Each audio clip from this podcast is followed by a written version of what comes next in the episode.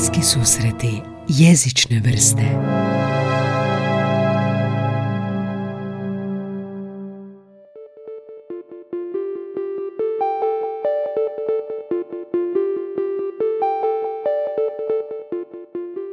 Specijalizirao si se za kliničku psihologiju, a i teolog si, jel? Kako su ta dva područja komplementarna?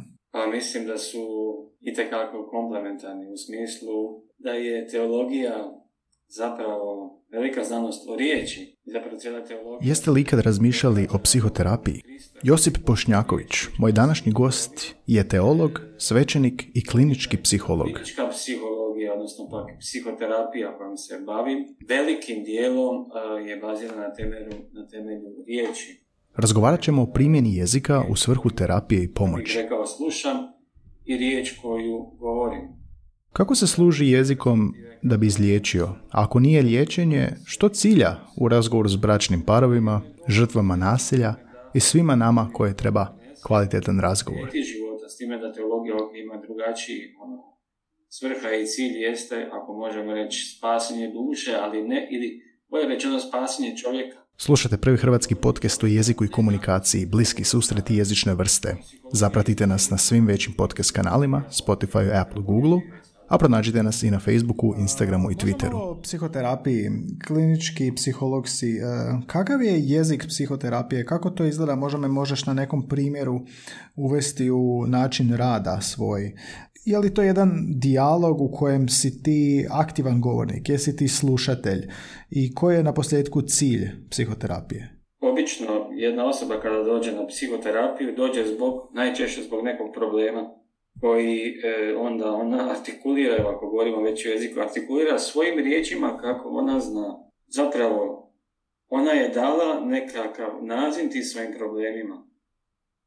E, I nakon toga e,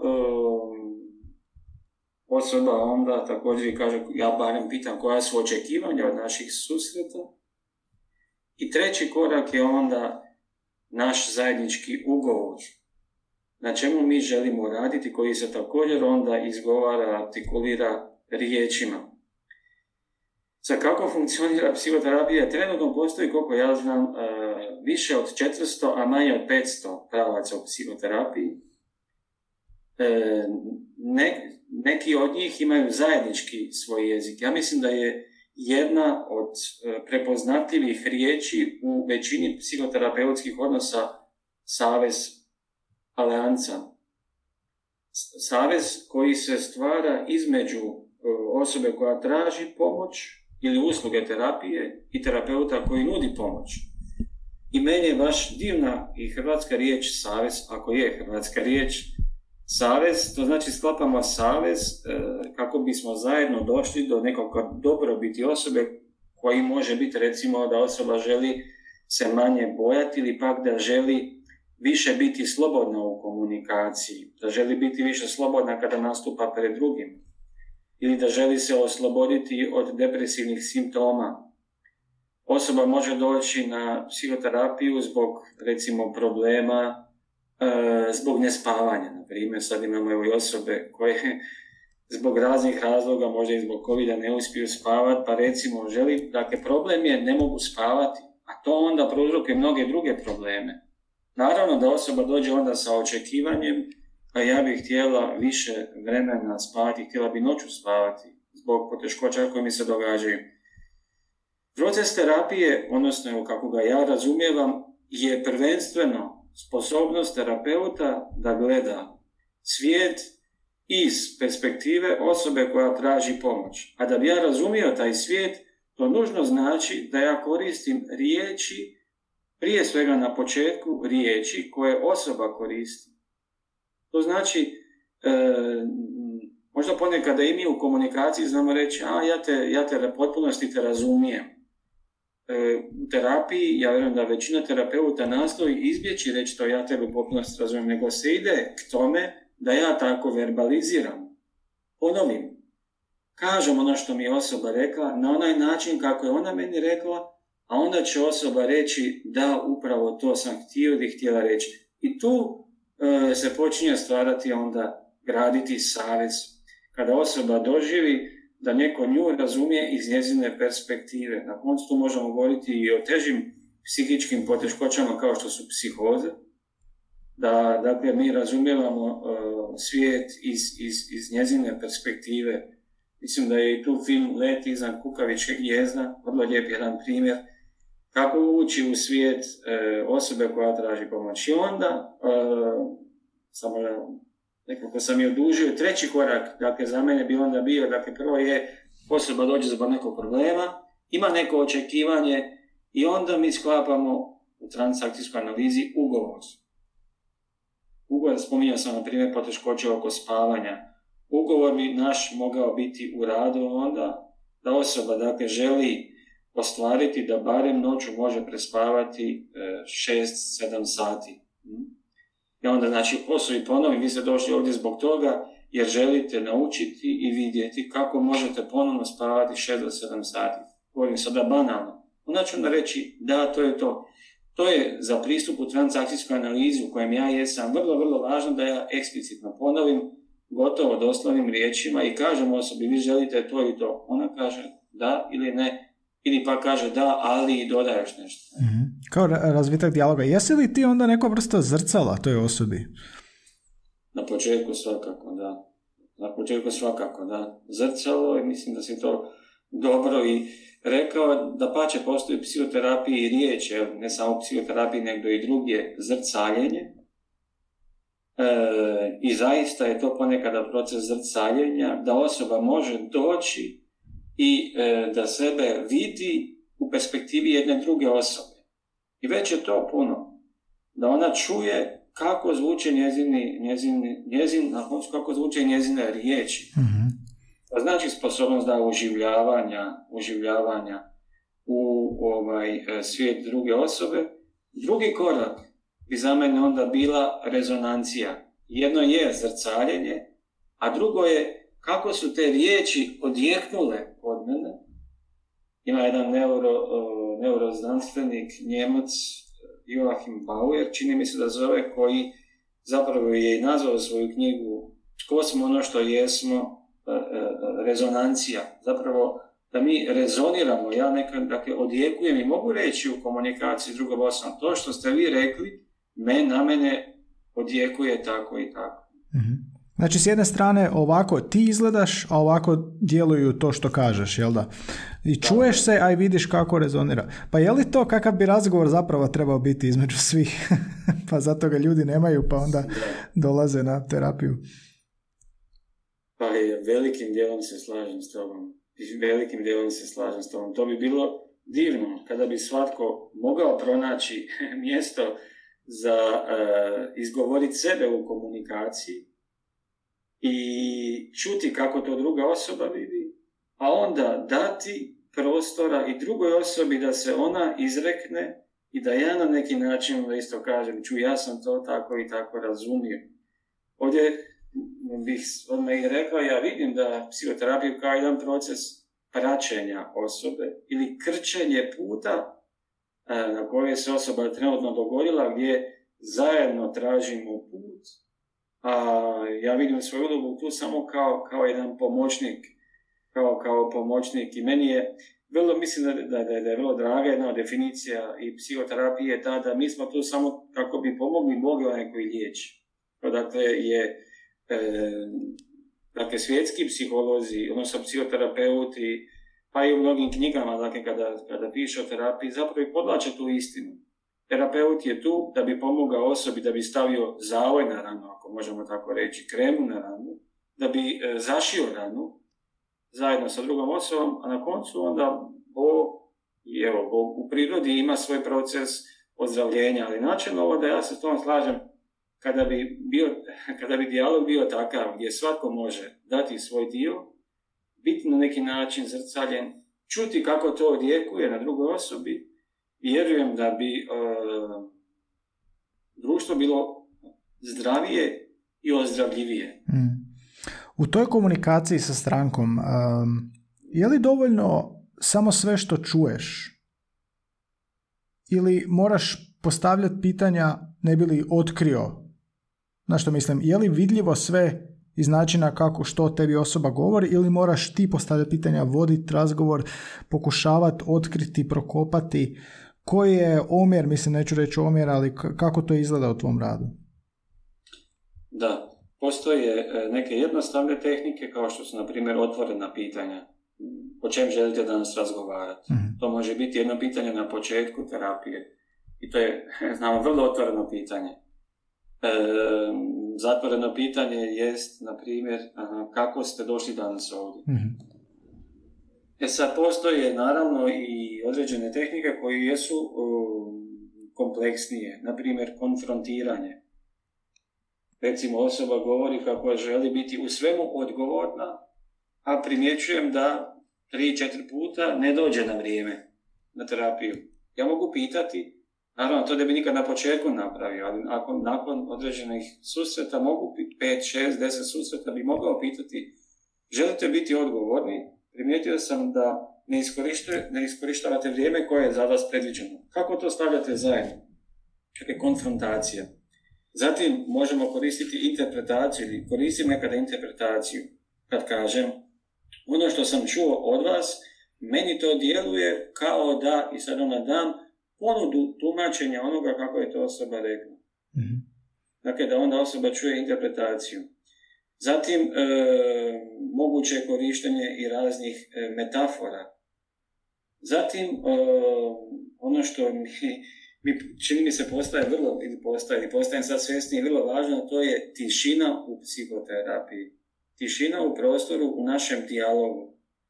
I zapravo ona mi se čini nekako preduvjet, preduvjet e, da zapravo i nešto nastane, nešto nastane, odnosno da se osluškujemo u tom terapeutskom razgovoru. E, dakako, ovisno, e sad, ovih toliko da je zanimljivo, ovisno s čime osoba ima poteškoća. Naravno da ću ja nekada e, e, reći, trebate to tako i tako napraviti, gdje ću biti vrlo direktivan. Na primjer, ako osoba nekako nema e, granice, ili recimo ako je agresivna prema drugima, onda ću reći, vi to ne smijete napraviti. Ne smijete udariti radnog kolegu na radnom mjestu. Vi sebi time dovodite u pitanje egzistenciju. To su sad već vrlo, vrlo direktivne e, e, e, ove metode. Dakle, ja bih rekao, lepeza je nekih tehnika u komunikaciji, u terapiji koje mi koristimo. Klarifikacija, konfrontacija, interpretacija. Ti si već spomenuo zrcaljenje i verbalizacija, to je nešto dakle, onako osnovno i pa da, ja bih rekao da riječi jesu ono nekako veliko oružje koje mi koristimo u, u, u terapiji, veliki lijek, veliki lijek, ono, meni je toliko draga i da je Arkanđeo Gabriel, ovaj, Rafael, nosi ime Rafael, Bog, liječi. A on isto kad nastupa ono, i u knjizi o Tobi u Starom Zavjetu, jeste onaj koji i riječima pomaže ovaj, drugim. Mm-hmm.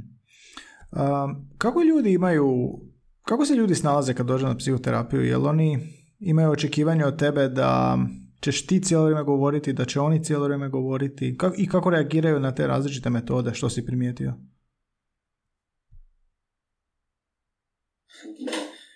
Da, to je um, razna su očekivanja s kojima dođu na terapiju. Um, ja bih rekao, na početku postoji jedno oduševljenje ili jedan veliki zanos najčešće i veliko očekivanje i motivacija. Aha, napokon sam započeo nešto, to će mi pomoći. Onda slijedi jedno otrežnjenje, u smislu da osoba vidi e, neće to ići tako brzo. Da. I onda, dakle, ide jedan proces u kojim zajedno e, gradimo oporavak osobe ili nekakav put prema vrhu koji si osoba postavila.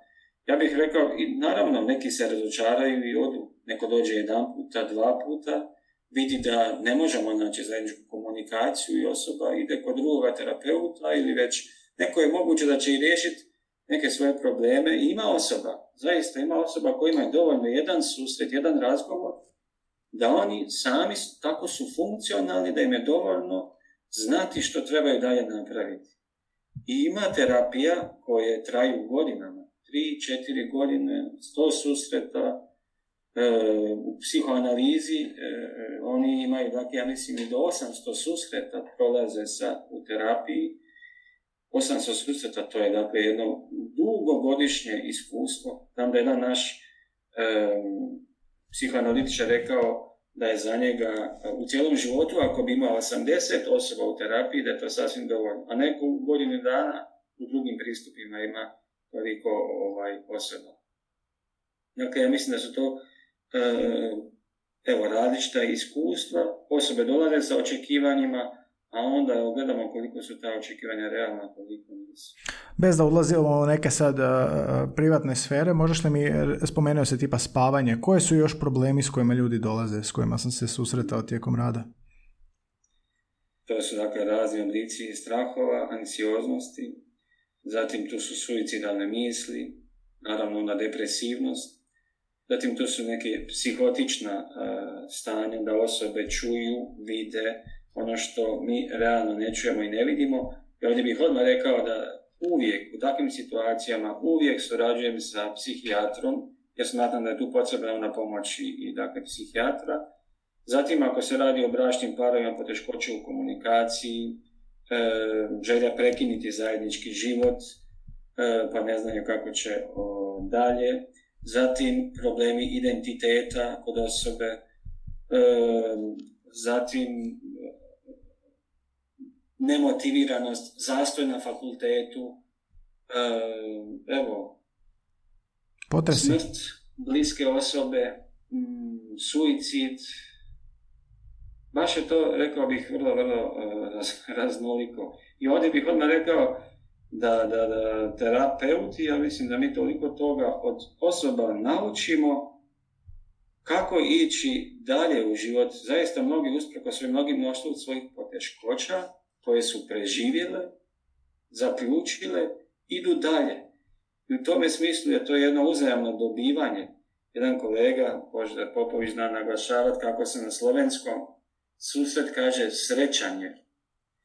Dakle, dvije osobe se susretnu kako bi to zaista dovelo do jednoj sreći. I zaista nije to uvijek sreća tako naizvan očigledna, no vjerujem da idemo k tome da bi osoba bila sretnija. Mm. Jedno od uh, puno većih problema danas je ta depresivna što si govorio, mentalno zdravlje, jer sve ovo što si ranije navodio se isto primjenjuje u tim slučajevima kad razgovaraš s pacijentom ili klijentom koji pokazuje suicidalne misli ili depresiju, ili je to delikatnije, ili je to zahtjeva još veći oprez u pogledu, odnosno recimo na probleme sa spavanjem. Hm. Etički je to vrlo delikatnije. Ja bih, to je dakle prije svega pitanje onda i etičkog djelovanja i zato u psihoterapiji postoji takozvani antisuicidalni ugovor gdje sa osobom dogovaram, ako osoba kaže da ima suicidalne misli ili da razmišlja o tome, mi sklapamo odmah tada na tom susretu antisuicidalni ugovor. To znači, ja kažem osobi, možete li vi meni obećati da li se vi ja možemo dogovoriti dok vi dolazite na terapije, da vi nećete sebi nauditi.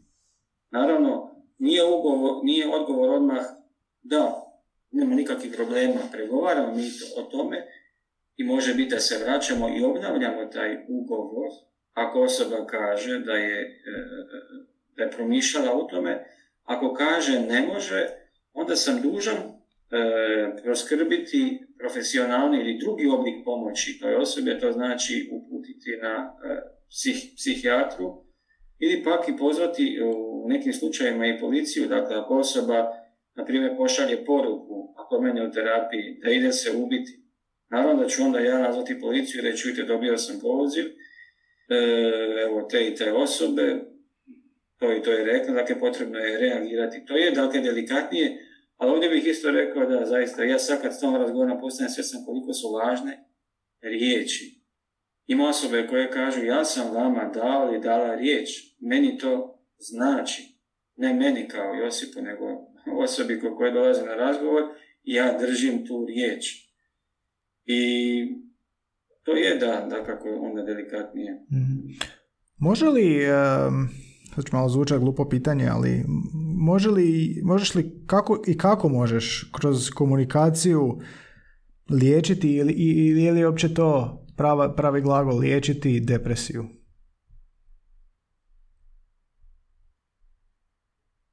Ima jedan pristup u neurolingvističkom pristupu u psihoterapiji, naziva se neurolingvistički pristup koji daje važnost e, tom lingvističkom poimanju i problema. I oni govore da je ispravnije koristiti glagole nego imenice. U svom školovanju također su nam posvetili dobar dio pažnje upravo tome da koristimo više glagole, a manje imenice. To znači, ako osoba kaže, dođe na terapiju, kaže hvata me depra, na lingvističkoj razini je, e, u, iz moje sad iz perspektive terapije rekao bih imamo dva problema. Prvo je da je osoba uh, upotrebila, ako ja dobro razumijem sad i jezika, evo ti me ispravni, hvata me, to je, dakle, ja sam tu pasivni. uh Pasivan i drugo, ja sam objekt. uh Kako doći do toga da od pasivnoga postanem aktivan i kako da od objekta postanem subjekt? To znači, e, jednostavno bi rekli, ja deprimiram. Ili ja sam trenutno depresivna osoba. Jer ukoliko mene hvata depra, ja to rado i studentima znam pričati, uzmimo da sam ja uđem negdje u sobu, ili još bolje, ajmo reći, hvata me panika.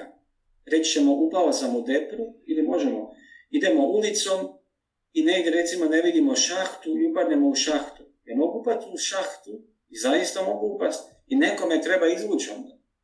Ali ako ja kažem upao sam u depru, ja sam sebe pasiviziram. To na, na, na lingvističkoj razini govorim. Mislim da je već jedan korak naprijed ako osoba kaže ja deprimiram, depresivna sam osoba. To znači nešto se događa sa mnom, ali ne samo na jednoj e, razini jezika, nego na razini kako spavam, što jedem, s kime komuniciram, e, imam li fizičke aktivnosti, sve skupa me može dovesti do toga da sam ja manji ili više onda depresivno. E sad ne znam da li sam odgovorio na tvoje pitanje. Ne, ne, ne, da pače, da pače, da pače. A zašto je, zašto je, zašto je klijentu bitno čuti da prebacuje sve u aktiv? I da li je to kao odgovornost mu prebacuješ? Tako je, da. Tako je, da. On uči preuzimati odgovornost. To je moja ponuda. Dakako da ja onda to i verbaliziram i pokušam objasniti. Evo sad, to isto ne bih učinio na prvome susretu ali s vremenom onda ponudim i tu opciju da osoba pokuša reći i ja mislim da svako od nas, svatko, ili kad bismo se zaustavili i rekli, na primjer, ja kada uđem u tu salu, recimo student, i stanem pred drugima, mene uhvati panika. Ajde pokušaj onda to reći, ponoviti. Ajde pokušaj onda reći, kad uđem u razred, počinjem se bojati.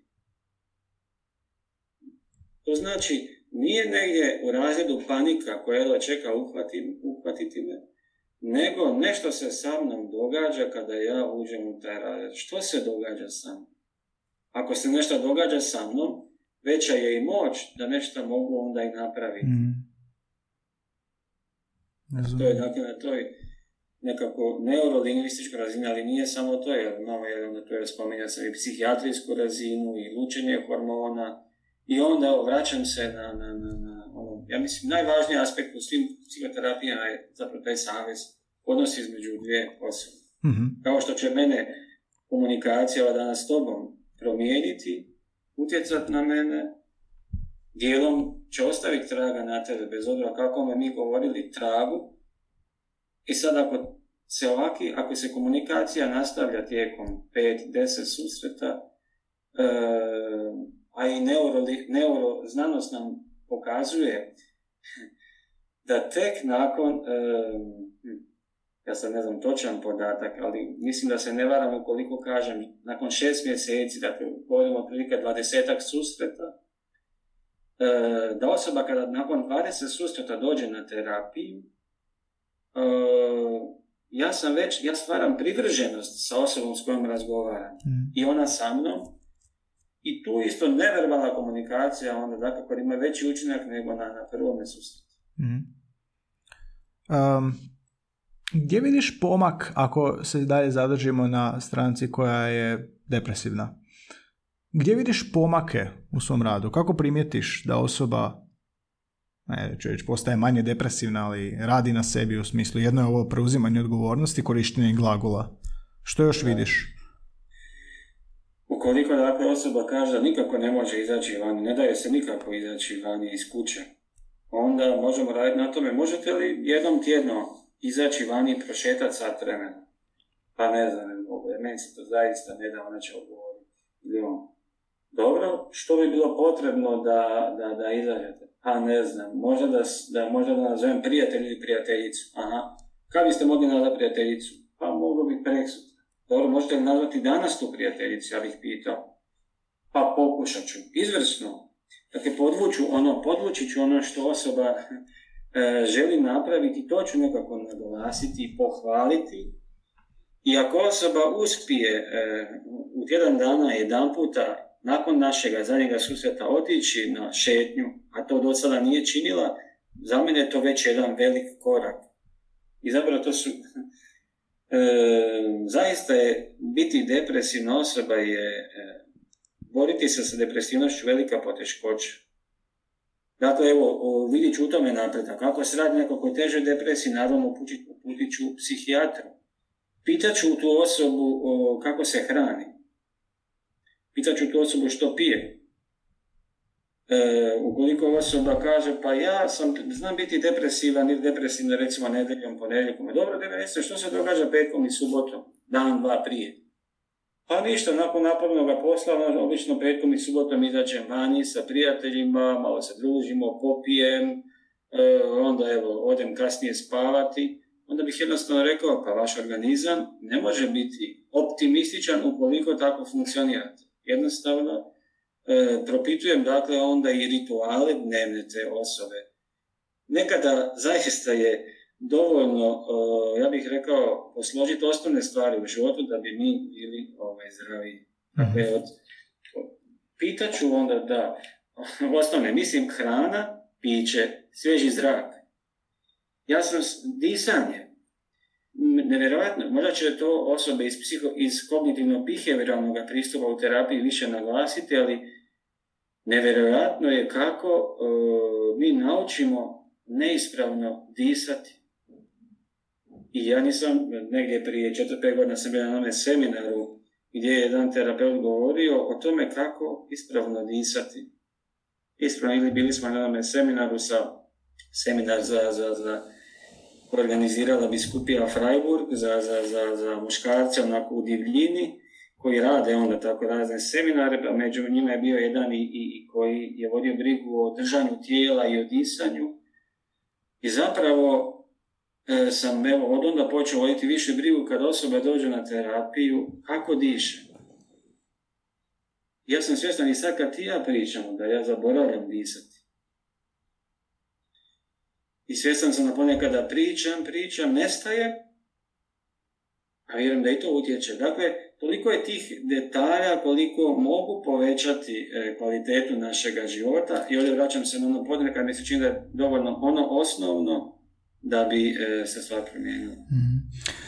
Um, u radu sa studentima sam um, dva puta primijetio da um, studenti su eksplicitno naglašavali javno, polujavno da su depresivni, da, da, da imaju, a da ne suicidalne misle, kao ono, ubiću se ovo ono, ali ne u smislu sad nešto između šale i ono konstantnog ponavljanja toga.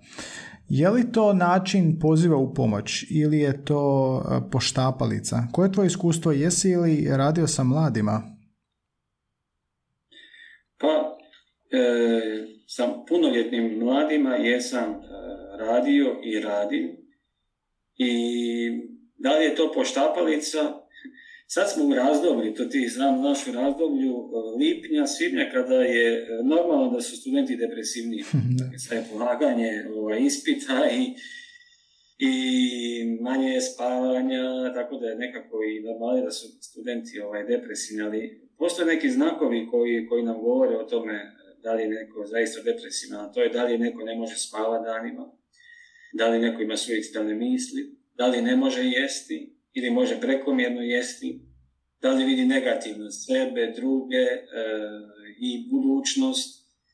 E, dakle, to su neki pokazatelji, ja bih rekao možemo napraviti nekakvu check listu i pitati onda to čuj, čujem da govoriš u zadnje vrijeme da si depresivna ili depresivna, e, možeš im reći što se događa s tobom, pa onda vidite, dakle, ako osoba, evo, ne može jest, ukoliko osoba, ili, ili stalno jede, ukoliko uh, je bezvoljna, ukoliko uh, nema motivaciju i ne doživljava uopće nikakav užitak u ničem što radi, onda ako ima, nažalost, suicidalne misli, ako živi u okolini u kojoj je neprestano, neprestano ovaj, omalovažavana, onda dakle, e, e, evo, možemo provjeriti da li je osoba zaista depresivna.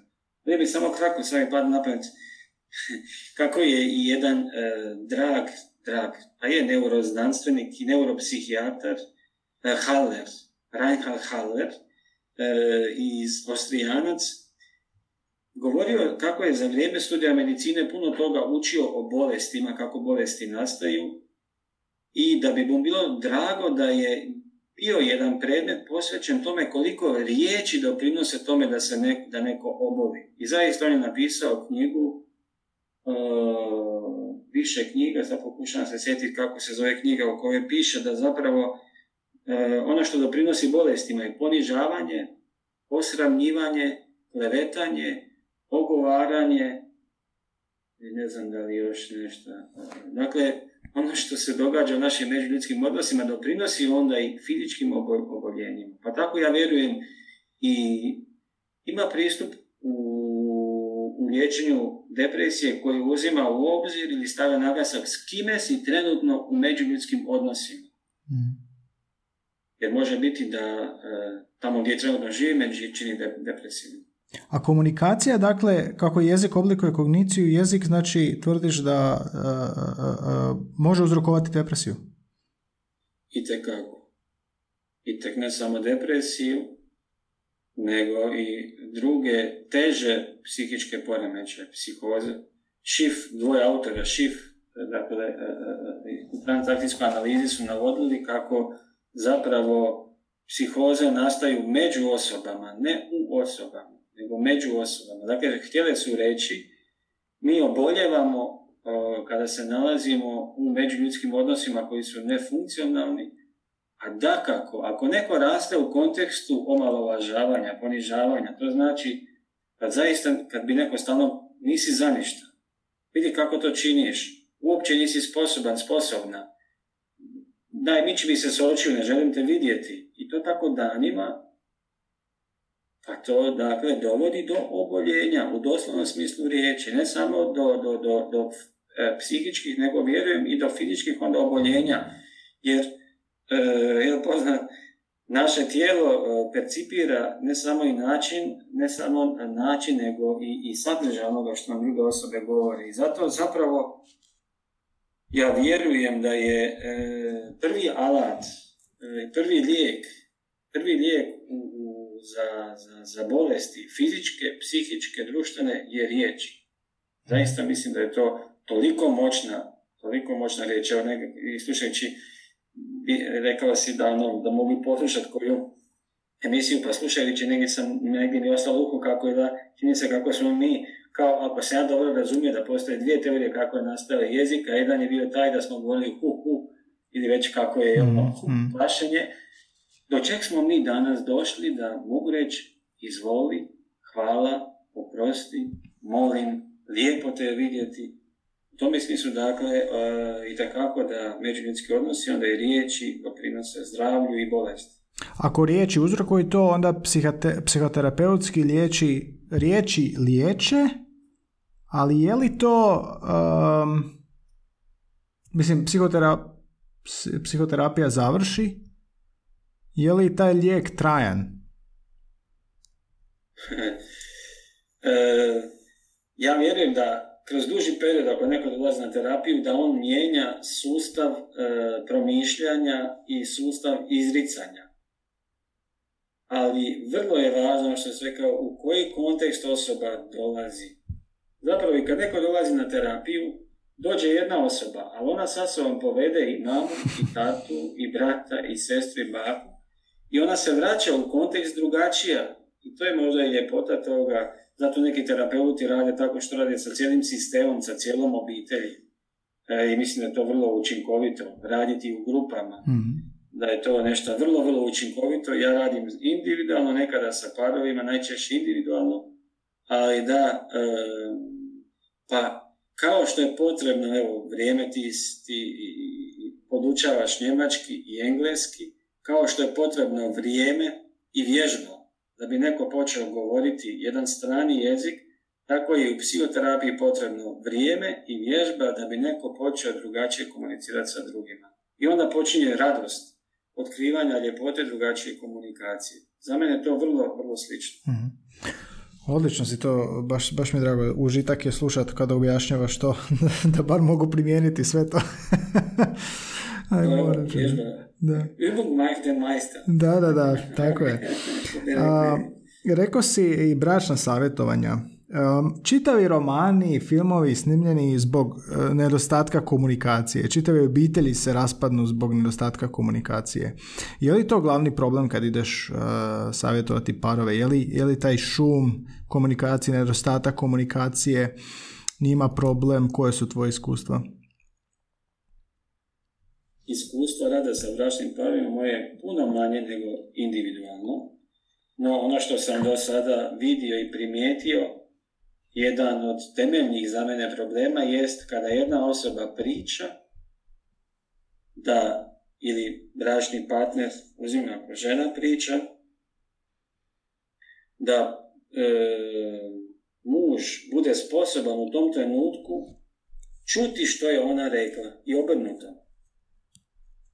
To je za mene već veliki, veliki napredak. I ono što se često događa da ona priča, on već stvara svoju sliku što bi on htio reći. Ili kad on priča, ona se dotakne nečega i eksplodira i ona počne pričati o svome. Doći do toga da jedna osoba drugu čuje, a onda kaže svoje, to je neizmjeran već e, napredak. E, ima jedna, e, jedan imagoterapija se zove pristup u, u bračnoj ili u partnerskom odnosu, imagoterapija, ona zaista koristi metodu koju si ti, evo, spomenuti zrcaljenje. Kada, dakle, kada jedna osoba kaže, a druga osoba je pozvana reći što je ona rekla. Dakle, evo, jedan od temeljnih problema mi se čini ta, ta komunikacija, čuti što je druga osoba rekla, s čime se mogu slagati ili ne slagati, ali ne da odmah ja to doživim kao napad, kao prozivanje, kao kritiziranje, nego da čujem to doživljaj, te drugo se ponovim i da me da zna, čuo sam te da si rekla to, to, to i to, ja mislim tako i tako. E, da, onda postoje naravno bračni problemi koji, koji ovaj, dovedu do, do, do, do većih poteškoća kao što su zanimljivi italijani kažu da italijani da, da su bračni obiteljski problemi da se kreću oko 5, 5S Kod njih su to dakle soldi, novac, seks, e, stirpe, potomstvo, salute, zdravlje i suočeri. Sve kad sve krva, punac i punica. To su obično to bračne poteškoće. Ima i drugih, ali evo, da, vjerujem da, da, da, da, da puno toga je zaista važno. Puno u komunikaciji. I rješava li to slušanje partnera 90% problema? Pa ovisno od, slučaja do slučaja, ne uvijek. Ali to je, to je e, pretpostavka, e, ja bih rekao, bez koje e, ne možemo ići onda dalje. Ako nema slušanja, onda nema smisla graditi drugi kat ako nije izrađeno prizemlje. mm A nekad je, već ako se to postiglo, onda se druge stvari pomalo same, same se od sebe, onda, onda kasnije mogu i rješavati, odnosno oni i rješavaju. mm Um, Jesi radio sa žrtvama obiteljskog nasilja? Pa ne. Ne, sa žrtvama obiteljskog nasilja ja osobno nisam radio. Ako govorimo o, o fizičkom zlostavljanju, tada je sada ovako kada razmišljam u ovih 7, 8, 9 godina, e, nešto da je bilo mi ostalo intenzivnije ako u glavi, ne, nekakvih drugih oblika zlostavljanja, da, ali... Pa dobro, općenito u smislu, um, kad, se dogada, kad se dogode takva traumatična iskustva u kojima je teško verbalizirati uopće nešto, um, kako, kako pokušavaš dopreti do osobe koja em ne želi, em ne može, em je pogonjena tim traumatičnim iskustvom da nešto ne da ne želi, nego ni ne može verbalizirati? Koje, koje su tu tehnike dopiranja do osobe? Prva i osnovna tehnika u takvim slučajevima jeste vjerovati onome što je osoba izrekla to je neverbalna, šta više tehnika, ali vjerovati onoj osobi koja je preživjela bilo koji oblik zostavljanja je početak i preduvjet svakog drugog koraka. Ako to izostane, dolazi do betoniranja e, traume kod druge osobe. Dakle, to je nekako, evo, svjestan sam da je nama su govorili u Italiji da idemo sa nogama, olovnim nogama kada je zlostavljanje u pitanju. To znači vrlo, vrlo polako prema tim osobama, ali temeljno je vjerovati toj osobi što ona rekla. I ovo što si ti rekao, kada neko ima i skupi hrabrosti verbalizirati, a najčešće osoba koja je doživjela neki oblik zlostavljanja više puta je pokušala verbalizirati, izreći što je se dogodilo, ali nije, na, nije naišla na odijek ili na uhu. Zato je dakle temeljne važnosti povjerovati, evo da povjerovati riječi te osobe. Onda ako ona doživi da mi njoj vjerujemo, moguće je dalje nešto graditi. Ako toga nema, onda e, da, to je, to je i viš kako da vraćamo se na to nekako povjerenje i odnos među, među, među osobama na temelju riječi. Hmm. Um, Htio sam te pitati uh, kao svećeniku, uh, je li, je li uh, ljudi odlaze svećeniku kao psihologu? Jer neka postoji i dalje stigma, jel da, da ljudi ne idu psihologu, jel to je ili tabu, to je kao nešto nije u redu s tobom, uh, ljudi skrivaju to, um, stigma je da to nije sasvim normalno. Uh, odlaze li onda svećeniku pa mu pričaju ono što bi trebali psihologu, psihoterapeutu. Um, a ti si tu nekako imaš uvid u obje. Kako, kome se ljudi povjeravaju? pa možeš mi ti pomoći. Što kad bi ti tražio pomoć? Mm. Ne znam, kod psihologa ili svećenika, s čime bi pošao? Pa išao bi psihologu, ali razumijem zašto po meni uh, je svećenik psiholog, ne znam, barem na ispovjedi to bi i dobro došlo da, da je svećenik i psiholog ili da je koristi vještine koje psiholozi koriste u komunikaciji sa drugima, zajedno sa drugim kolegicama koje rade u našim savjetovalištima, svjedočim, svjedoci smo kako osobe kod nas traže pomoć i podršku jer smo i pri crkvi. I sad evo dolazimo i na to ono početno pitanje e, vidim li poveznicu između teologije i kliničke psihologije? Ja bih ovako rekao to. Kad netko e, zna njemački, ide u Njemačku e, raditi, pa onda mu neće biti problem iskomunicirati što želi reći. Ima osoba koje imaju problema zbog vjerskih pitanja, zbog teoloških pitanja, zbog vjere, zbog skrupuloznosti, zbog krive slike Boga, zbog svađe sa župnikom zbog ne znam ja čega. I oni kada dođu u naše savjetovalište, oni upadaju u bazen riječi poznat i njima i meni. I tu se skraćuje proces upoznavanja. Kad neko kaže E, ja imam problema e, zbog toga što evo, mislim da ću, da ću zbog onoga što sam u životu napravio završiti u paklu i ne mogu se nikako osloboditi toga straha. Bojim se kad umrem da ću završiti u paklu. Dakle, onda e, ja znam tada kao da, da, da je pitanje slike Boga, znam što je to pakao, dakako da ću provjeriti za osobu što to za nju znači, ali želim reći da osobe kod nas traže pomoć jer, jer ih neka, neka religiozna tematika muči pati i neko zbog religioznih pitanja ovaj, zaista se loše osjeća. Tako da evo nekako s te strane e, osobe dolaze i kod nas zato što znaju da imaju problema i sa, i sa nekim vjerskim pitanjima. Mm, nešto si u jednom intervju rekao, to sam ovoga pročitao, da je da, da, su, da su psovke, a to se nadovezuje ovo što smo ranije pričali, da je da ružna riječ kao što je psovka vrijeđa duhovno i psihički i to se nadovezuje na ono riječ, jel, što smo govorili ranije. Misliš li da psovka um, zaista ima toku moć? Ovisi o kakvoj se psovci radi, kome je rečena, kako je rečena i u kojem trenutku je rečena. Sve bih to uzeo u obzir. A ima možda ima moć, odnosno evo to nam i pokazuje, dakle riječi po sebi imaju moć, a onda i, i psovke zato što su po sebi ružne riječi, grube riječi i zavisi s kojom su nakanu izrečene i kome su izrečene. Ja mislim da zaista nekada mogu toliko jako loše utjecati na, na, na ne mislim ovdje samo iz moralne perspektive, nego mislim zaista iz psihološke, iz biološke perspektive i da zaista te riječi onda zavole. Zavole. Za mene je to ponekada, ne uvijek, ali nekada i također nedostatak u kreativnom izražavanju ljudi kada upotrebljavaju, upotrebljavaju psovku.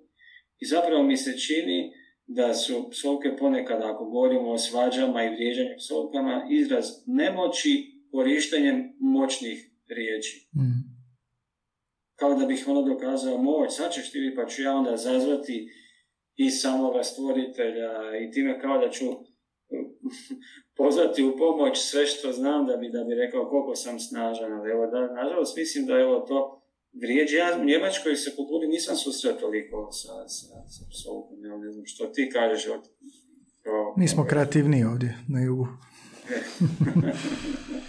Vrlo smo kreativni, da. Um, sad kak smo ovoga cijelo vrijeme govorili o psihoterapiji, kad bi nekako morao sve sumirati u klijente što si radio i, i, i prenijeti to na nekakav svakodnevni diskurs koji primjećuješ izvan svoje ordinacije, izvan svog posla. Što u našem svakodnevnom diskursu je problem? Je li nedostatak slušanja? Je li gruba riječ? Je li empatija? Nedostatak iste? Je li Razgovor? Nedostatak kvalitetnog razgovora? Što? Pa evo tim redoslijedom, kako si ti to i rekao. Um, ovako bih rekao,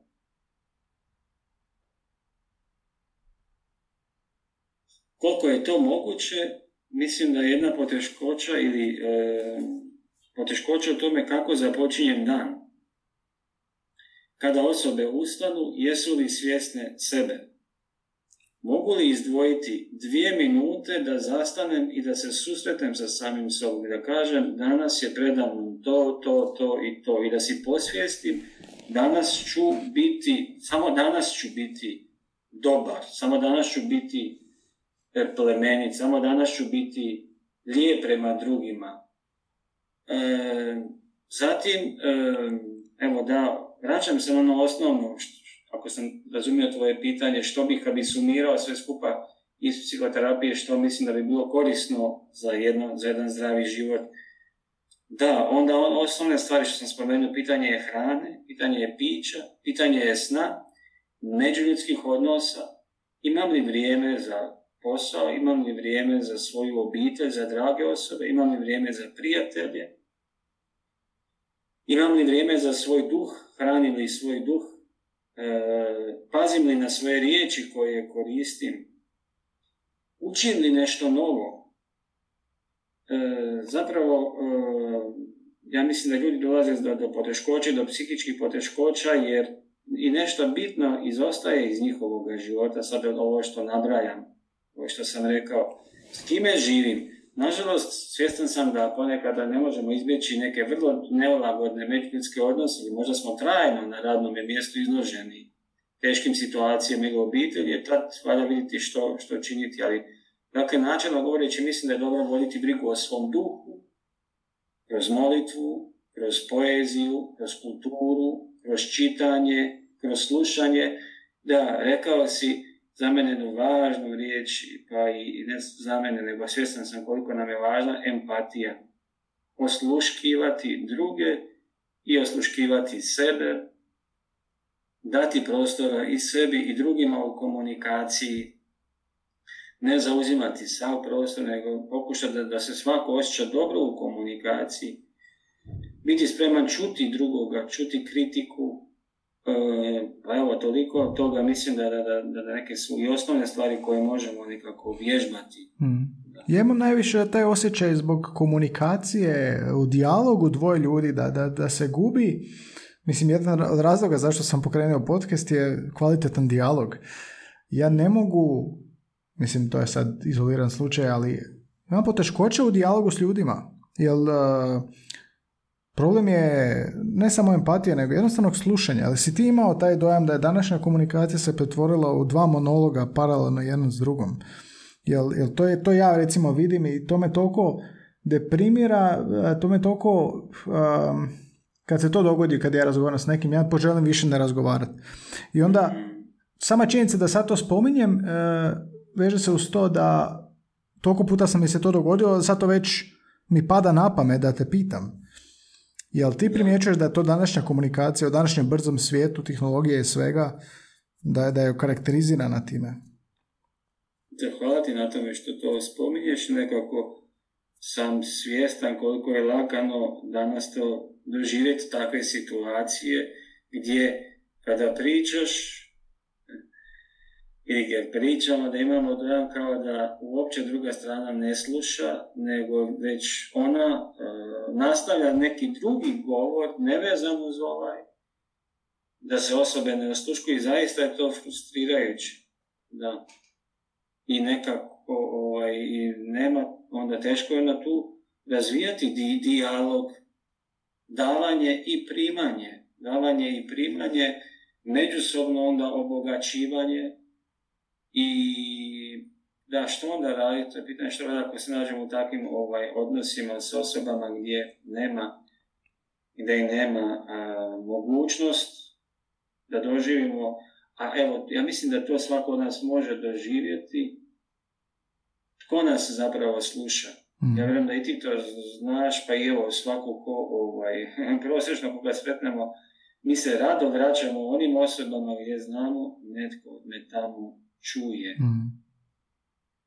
I s druge strane što si rekao, ako mogu, izbjeći ću društvo, osobe gdje ne mogu doživjeti da i ja sam negdje na način prisutan tamo. Mm. I to postaje frustrirajuće biti. I onda da neko svjesno ili nesvjesno ovaj, izbjegava ta, ta, ta ovaj, društva Mislim, to je... Kako se mogu, samo ću kratko reći. Čini mi se ponekad u psihoterapiji u tim našim grupama kad se školujemo. Ljepota je u tome što svako ima i što ima osoba, edukatora, koji vode da svatko ima svoje mjesto. To bi, to bi valjalo prenijeti na, na, na život. Imaš ideju kako? E, osvijestiti ljudima e, eksplicitno. Ja imam, evo ispričat ću ti jednu uh, anegdotu, ja sam najkvalitetniji razgovor što sam ja vodio izvan ovog podcasta, izvan uh, profesionalnog, je bio na svadbi s osobom koju nisam nikad sreo, ali sam znao za nju i ona zna za mene, muška osoba, i znao je par stvari o meni i ja par stvari o njemu. Taj razgovor je mene toliko oplemenio da ja sam se bolje osjećao nakon razgovora. Znaš zašto? Zato što osoba je postavila meni pitanja, poslušala me, ja bi njoj e, postavio pitanje, komentirali bismo nešto. Pokazivanje interesa za sugovornika. Ja mislim da je to toliko rijetko danas. Ne znam, možda sam ja okružen s time, ali cijeli život sam okružen s time. ne mogu reći više, znaš, sad sam ja tu negdje, nego cijeli život ja imam osjećaj da, da smo, kako da kažem, da, da, da činjenica da sam ja na random osobu našao koja je, s kojom sam pamtim taj kvalitetan razgovor, govori da nešto nije u redu. Možda je do mene, naravno, ali je ovoga... Kako ja cijeli život se borim da, da ja bih volio da taj razgovor izgleda kao, da svaki razgovor izgleda kao taj razgovor, ja ne bi, ja ne bi imao šta reći sad, ne bi imao problema ovoga u komunikaciji vjerojatno s nikim. Ne znam, kako, pa jel ti to primjećuješ kod ljudi? I, ovaj, dakle, ja sam te čuo da u toj komunikaciji sa osobom koju ti, evo, nisi imao prilike onako više razgovarati s njom, doživio si da te pita, čuje, daje prostora i obogaćen si izašao iz tog, iz tog razgovora. Dakle, da je onda to zaista bio jedan dijalog u kojem ste dobili i davali nešto od, od, od života, jer kako je rekao, meni je to zvuči, evo, zvuči mi ohrabrujuće i slažem se s tom kad bi to bilo redovito u našim, našim... Pa mislim, jesam ja jedini, ali ti to primjećuješ? E, primjećujem što? Je li ti primjećuješ rijetkost kvalitetnog dijaloga?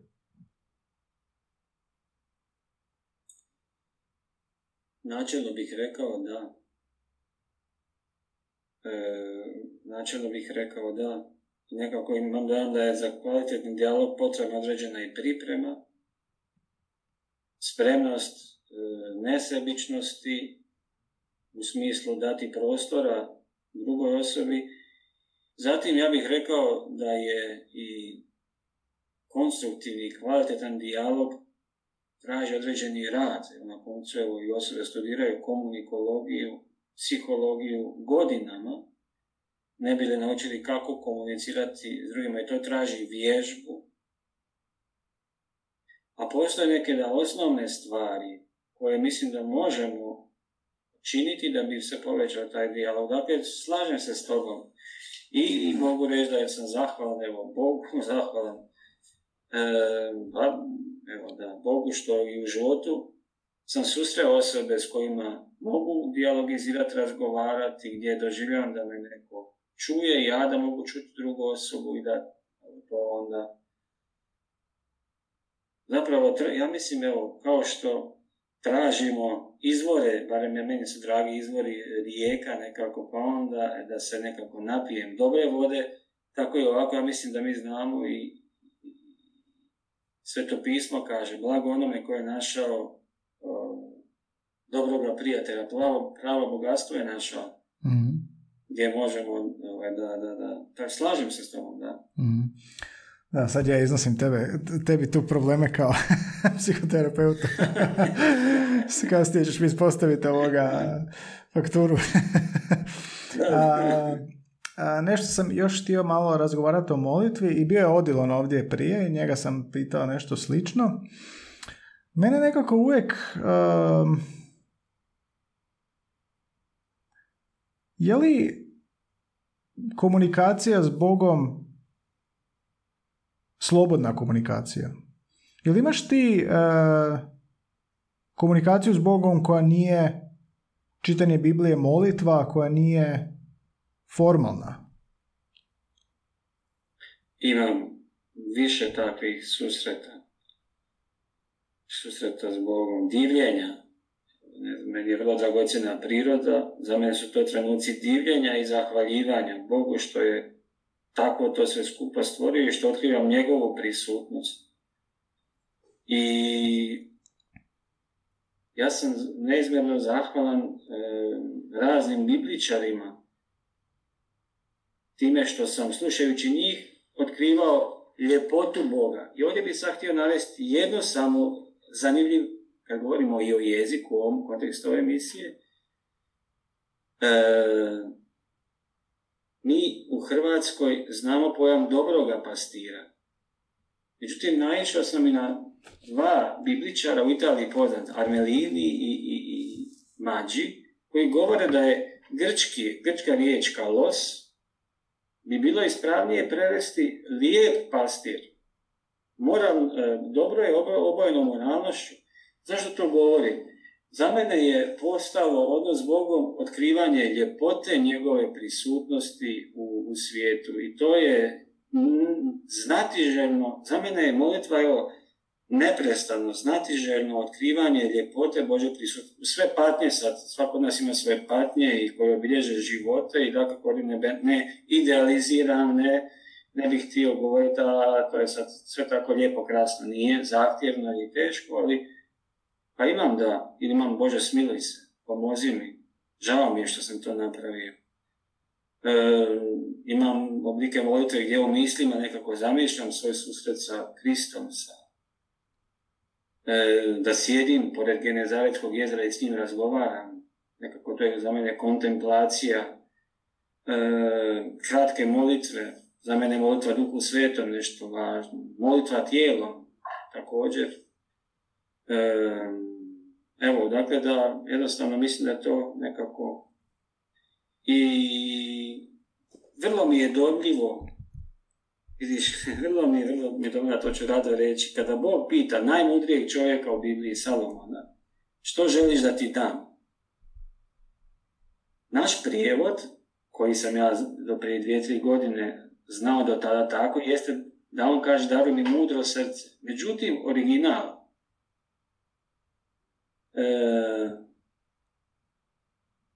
Original uh, na hebrejskom je, pokušam se sjetiti na hebrejskom, a ne bih htio reći da, ne bih htio reći da kažem pogrešno, jeste da Salomon kaže Bože daj mi srce koje zna slušati. To je tako meni divno, molitva njegova. A onda bih i rekao Bože daj mi srce koje zna slušati tvoje riječi onako kako nam ti želiš reći i mislim kad bismo i to tako doživljavali, pa ono, ja mislim da je to ljubav Božja, da, ljubav Božja pokazana Isusu Kristu je ona koja mijenja, bih rekao, naše živote. A da bi se to dogodilo, zaista mislim da je potrebno srce koje, srce koje zna slušati. I ono što mi isto jedno otkriće, e, da nedavno je se u psihologiji vjerovalo da je srce organ koje, koje nema da je mozak, da je srce samo pumpa, tako i navodi Boris Pec, jer naš poznati psiholog u knjizi svojoj psihologija za nepsihologe, međutim danas nam znanost govori srce ima živčane e, stanice koje šalju signale u mozak. I sad kad čitam sveto pismo i pročitam Bože, daj mi srce koje zna slušati, to znači da ima nekih signala koji idu iz srca u mozak. To mijenja meni isto nekako, evo, i govorimo o ljepoti Božega stvorenja, tako da... Ovo srce koje zna slušati, to mi se jako sviđa. I u duhu je ovog što sam te bio pitao. baš, mi je, baš, baš mi je dobro ovoga to čuti, da. Um, dobro, Josipe, ne znam je li bilo još nešto što si ti htio naglasiti da nisam pitao u pogledu svoga rada s jezikom. Ne znam jesi još nešto htio možda napomenuti. Pa evo, možda, evo, ja bih rekla da ja kao terapeut, a i svi ostali, i mi idemo na, ili na terapiju, ili na superviziju, ne bili i mi kao terapeuti, i ja i drugi, znali koristiti riječi. Pa evo, to je, ja mislim, neki neprestani proces preobrazbe e, i neprestani proces učenja. I evo, htio bih ti zahvaliti E, na tvom slušanju, hmm. na tvom pažljivom slušanju i postavljanju pitanja i time što si evo ti kroz ovu emisiju dao prostora da ja mogu na neki način iznijeti dio onoga što je dio mog života. Hmm. Hvala tebi. Htio sam te za kraj još pitati, um, sve goste pitam, da mi u jednoj riječi opišu što im jezik predstavlja. Ti se, dakle, uh, klinička, psiholog, uh, klinička psihologija, terapeut, uh, svećenik, teolog, što je tebi, Josipe, jezik? U jednoj rečenici. Jedne riječi? U jednoj riječi. Ako mora tako biti, onda bih rekao ljubav. Ljubav? Evo, odlično za kraj. Lijepa poruka za kraj. Da. Srce koje voli slušati. Uh, Josipe, hvala ti puno. Baš, baš mi je divan razgovor bio i puno si me nekako i naučio, a natjerao malo da je promišljam i mislim da će biti korisno čuti od tebe ljudima koji poput mene koji bi trebali ići na psihoterapiju. A to su svi. po meni svi. Po meni bi svi trebali ići razgovarati s nekim. Čak ima ona knjiga Maybe you should talk to someone da, što sam htio pročitati nedavno. Jel taj razgovor je to iz moje perspektive postao toliko rijedak da jedino kod psihoterapeuta ćeš dobiti to zrcalo, dobit ćeš to, to, tu rezonanciju, dobit ćeš tu taj odjek da radiš ne samo na sebi nego i da, da shvatiš što, što, što kod drugih je problem ako je i kod tebe, onda i kod nekog drugog i kako biti svjestan toga. Čak i ako nije, ako nećeš izliječiti probleme s drugih sebe, svijeta ili nešto, čisto postati svjestan toga, jel? Vjerujem da psihoterapija može pomoći svima, ne mislim samo da treba nešto liječiti, nego da može poraditi osoba na poboljšanju kvalitete korištenja jezika.